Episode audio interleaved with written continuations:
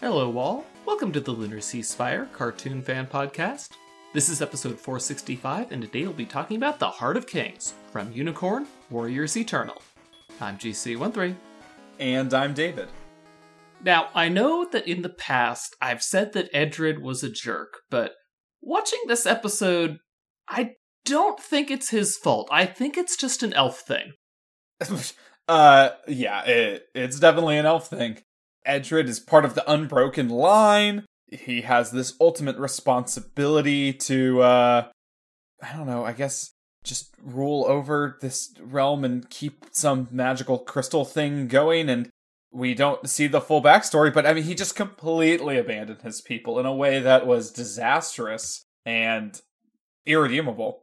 Yeah, like incredibly, incredibly selfish of him. It's like that girl seemed pretty nice. I mean, she wasn't offended, like she was heartbroken when he left her at the altar. Yeah, well, unfortunately, his betrothed would have not had a great time with him anyway because he seemed pretty uncommitted in the first place. Yeah. So, I mean, I figure if he's part of a line where you must be the king, that they have to have some kind of a history of arrangements, so to speak. Definitely, um, it wouldn't be unprecedented. It's super unfortunate, though. I mean, the rules of his world suck. and the, you know, I, I think I'm so used to our subversive cartoons that we watch that you know they try to hint that something is wrong with the system, but there's nothing wrong with the system, uh, or at least nobody questions it. It's just that Edred's doing things wrong, and luckily he finds a way to make things finally work out for his people at the end of this episode at great personal cost to himself. But still, it's funny, you know, there's no getting around that his people suffer and the magic is, you know, in potentially the wrong person's hand unless this unbroken line continues. So, you know, this traditional elfish culture really can't be challenged. Nope, they would have to leave their ancestral home and make a make a new life somewhere else. But you know, again, as as nice as his betrothed seemed to be, um, you know, when she was left at the altar, her father, however, continues the proud elvish tradition of being just a huge jerk. I mean, like, yeah, let's let's start a war over uh, one guy's actions. Like, let, us just call it pig-headed and selfish. It's like I'm gonna start a war over this. So, like, I think I think Edred wasn't the only pig-headed, selfish man there. So, what what what is the timeline of this thing? Edred, I mean, is it a thousands year old thing? Is this a tens or hundreds of thousands? You know, Edred in the next episode, or maybe, yeah, I think just the next episode will reference his love with Melinda as being older than time, which is kind of a bold claim because the world seems pretty established at, you know, this point. Yeah. You know, I can't say with certainty how long things have been going on, but I figure we're probably in the realm of a thousand years or so. Right. So I guess like the fact that this conflict has lasted so long, right? I guess it's not really a, a war per se. Like whatever, all of this land is now well used up. I mean, I'm, I'm glad that one doe was still alive for the brief time we saw her. Poor thing.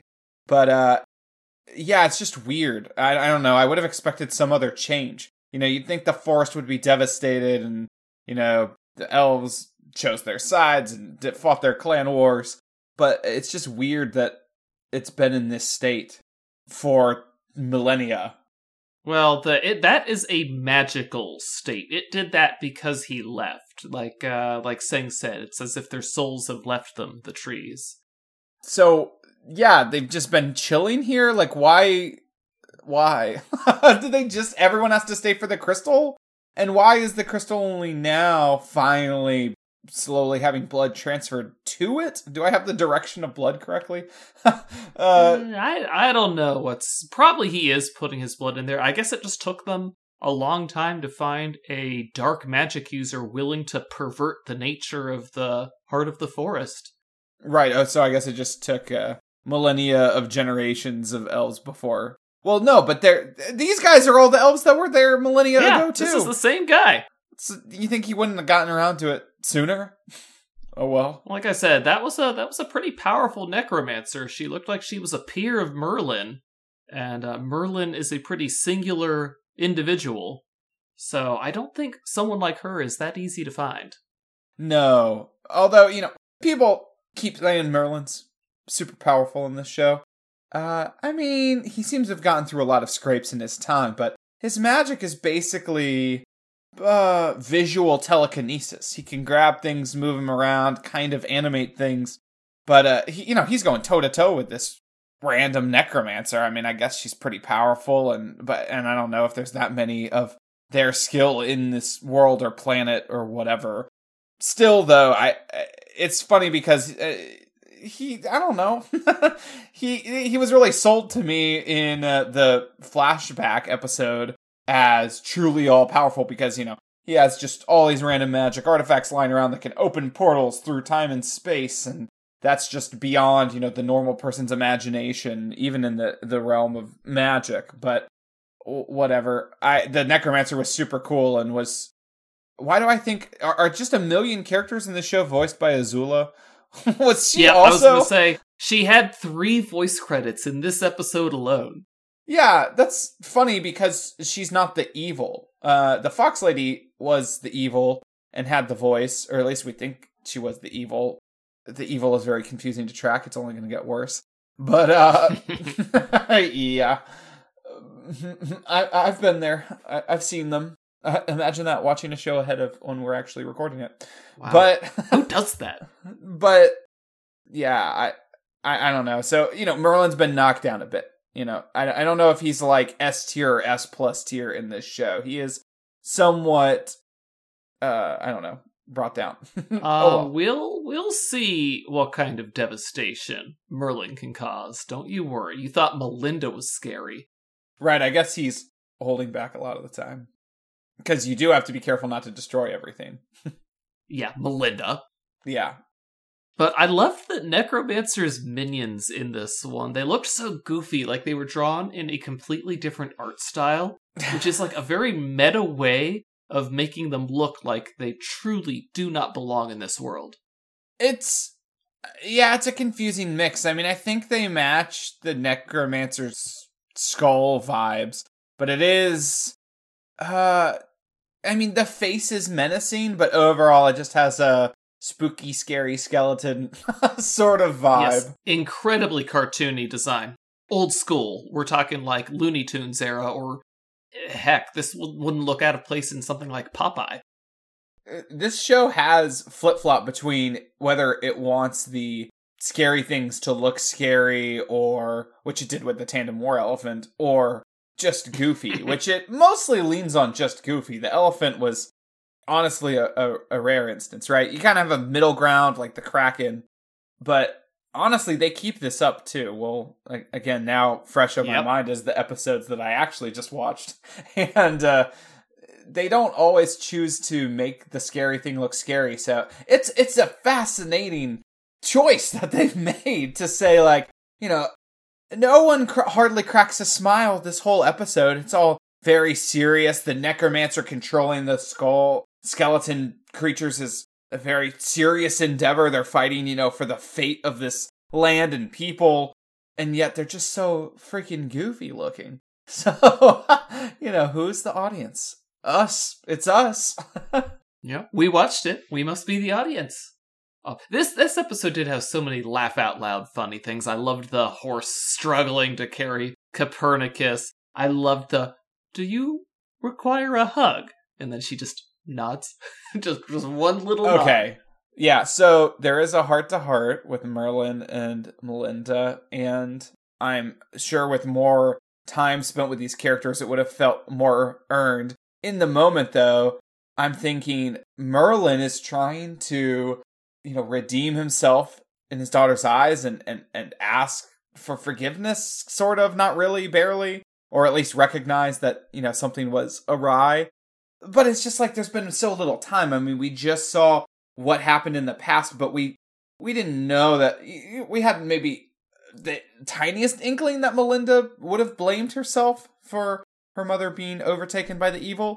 But Merlin apparently explicitly blamed her all this time. Yeah, you you would figure the whole "you were just a child. How dare you view my memories?" that that pretty much sold how Melinda blamed herself for that. Yes. So the fact that we now learn Merlin also does, and Yep. that's been weighing on her the whole time. But now he's in a situation where he realizes instantly that. Well, we discussed that last time, I guess. Let's let's be fair to Emma. like her father, like Merlin, he's very tender on the inside, but puts off this gruff, stoic exterior to keep up appearances. So uh, Emma knows a thing or two about manipulating a guy who feels like that. It's just funny because I guess kind of like how Merlin, well, maybe he's all powerful, maybe he's not always all powerful, maybe he's holding back. But it, I guess it makes sense as a man of of magic but also reason that he could be reasoned with so easily because that's that's what happens here. He's basically guided through, "Hey, maybe it's not your daughter's fault." And he's like, "Huh, I never thought about it that way." Great. Unfortunately, that doesn't work with most people in our lives to just be reasoned with so quickly. Yeah, of all the of all the sins of how much they had to how much development they had to cut to fit this into 10 episodes, I think we can forgive this one a little more readily because the characters just lend themselves to it. So, like I said, I'll I'll allow it. I'll allow it. Uh, yeah, definitely for Merlin, it makes sense. Uh, also, hey, they did have a little bit of fun with that jail scene because, which uh, Sang is hilarious. Yeah, Sang just casually floating through the walls, and everyone seemingly except him is baffled that he's managed to escape and not actually is minding anything other than the water that he's thirsty for. Sure, why not, Sang? But uh, they did mention that flashback, and I had forgotten that they specifically mentioned this flashback. Merlin remembers Emma, so she was there. Melinda must have forgotten a lot about those events to uh, have not had an immediate hostile reaction to Emma. Hmm, yeah. Interesting. Then again, to be fair, I don't know how much of her own memories uh, Melinda ever retained, so maybe that does make perfect sense. I mean, she blushed when she remembered kissing Edred in the past, uh, and it was a big deal. It's like, ah, you did remember something. It really is as if Melinda is a, a completely discrete new version of herself. So, yeah. It it's interesting that the Emma stuff is visible though. Like I don't know how that magically is manifesting. Or maybe Merlin can just see people's inner worlds and their projections of it. Who knows? Well, yeah, he was able to see Emma before, so I, I guess it would make sense that he could see her magical reflection there. So yeah, elves, all enormous jerks. I have no idea why you're warring with each other. I have no idea why your uh, immediate response is, oh, your son decided to break his arranged marriage? Well, then it's war. There's one sensible guy in the woods though, which is uh, the creator of the sword, who I guess just has been walking around annoyed for a very long time, and finally gets to bump into Edred again and tell him, "What the heck? You didn't use your sword correctly. You didn't fulfill your duty. Uh, yeah, you can keep the little dingy metal, but I'm taking back the magic." No, he wasn't even going to let him keep the medal. I mean, it took every ounce of reasoning Edred had just to keep that. He had to threaten to send Gobi back to live with his parents for crying out loud. At his age, brutal. Uh, also, Edred, I mean, he's a perfectly fine warrior, but clearly the sword with the magic is doing, oh, 90% of the work. yeah, but he he can still handle other elves quite well. It's only when you put him up against the um like world tier threats that he needs the sword to handle them. It's quite an effective sword, so I guess it's nice that he's. But yeah, he would easily be a street level superhero just with an ordinary um, array of weaponry. Like he and Spider Man could uh, do teams. yeah. I I did love the the design on the Elven warriors. They have those face masks. They're intimidating. I know it's kind of impressive. They're busting out cannons. Uh, usually, when you have fiction where they have the medieval style weapons, they're not going to break out the cannons, but they're showing that these guys are pretty well advanced into the Middle Ages of technology, so they have gunpowder weaponry as well. Right, they somewhat evolved with the world around them. I mean, they might have always had it. Who knows? There's also, yeah, I they have a lot of compact lore and world building uh, in this episode. I mean, one I liked that the jail had runes that held back magic. You know, elves have to deal with all these other annoying magical people. we we'll see in the next episode, but at least here maybe there's some hint that they have disdain for magic users, you know, whether it be witches or wizards. This is the kind of folk that they're throwing into their dungeons. Yeah, it is hard to tell from this episode if they're just mad at Melinda for stealing their prince, or if it would be bad that she was a magic user anyway. Mm-hmm. There's also this.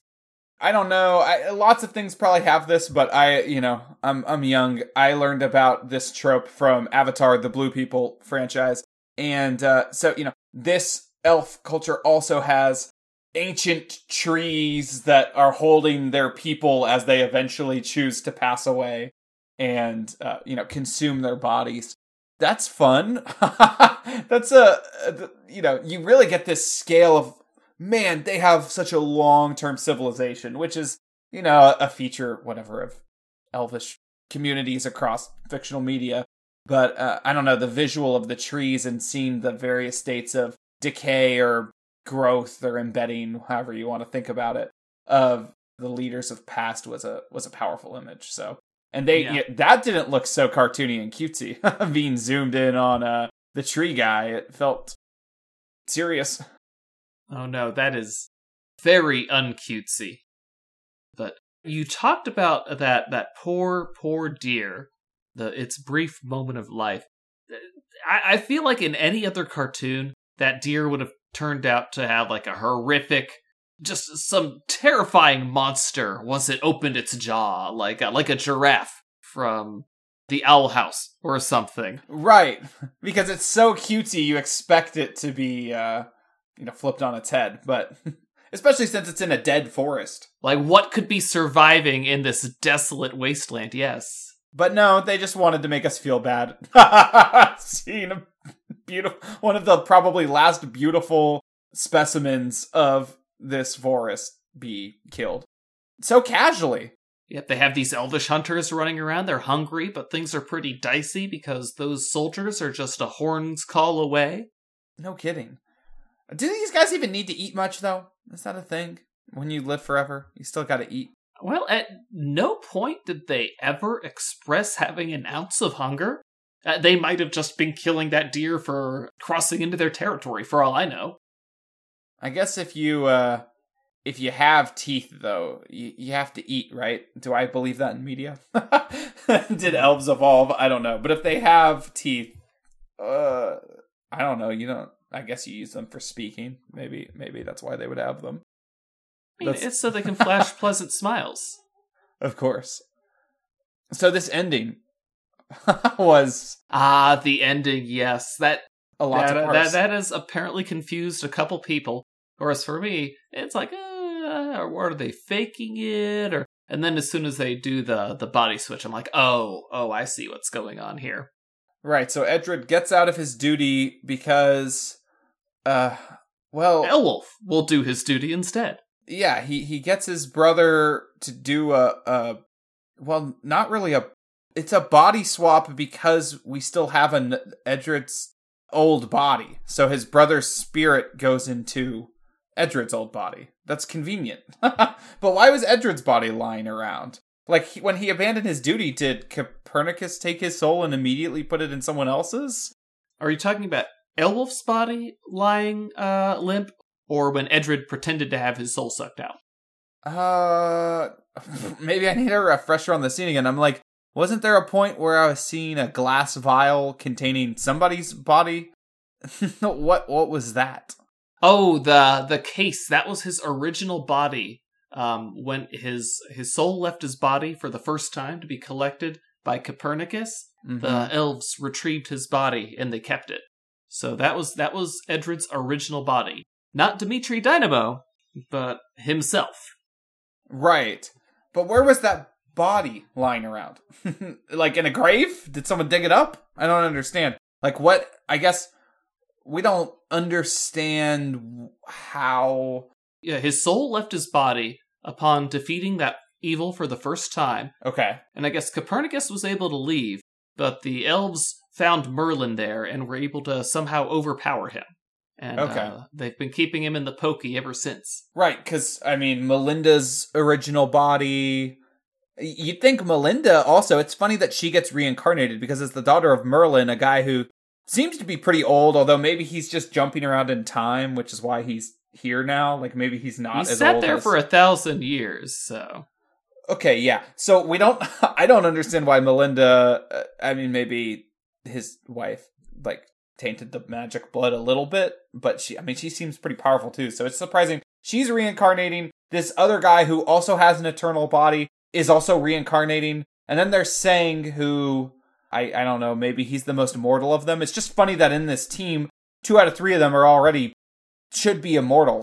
so why are they being reincarnated? It's uh maybe it's a conflict I'm supposed to be thinking about and wondering about. Mm, I don't know. Maybe it's to keep them from living real lives. Like I do not see any sort of like again, like you said, Edred is very, very immortal. So unless I, I don't see why you can't just have him do kingly things and then every couple hundred years he rides off on a quest Right. to destroy the evil or maybe sends a brave elven warrior off in his stead.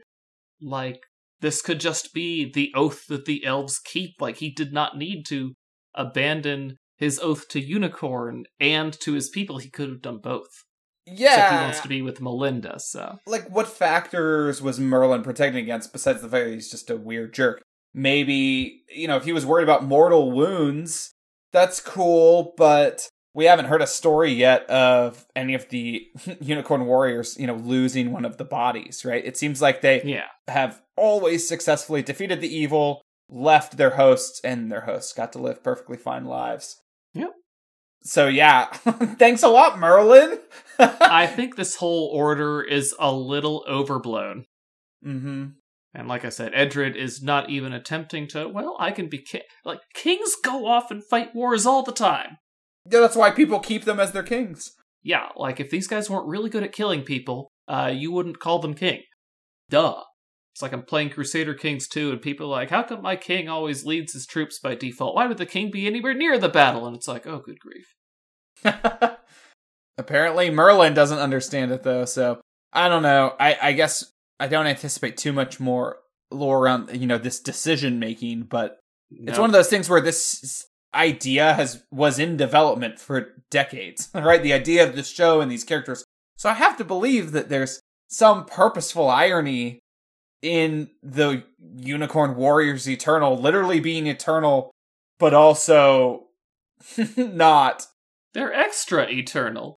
Yeah. Uh, They'll, they'll talk about it a little bit more in the next episode, but not much. If you want to be fighting this war for 50,000 years, then yeah, all of a sudden this makes sense.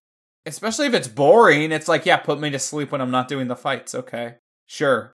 Also, it's funny because the robot is eternal too. They're- they're- And he's a warrior, and he has a unicorn on his belt buckle, so to speak. it's on the nose for sure. Anyway, guys, that's been us on The Heart of Kings. Join us next week. Until then, I'm GC13. and I'm David. Don't forget to leave us a review everywhere you listen to podcasts. Later, everybody.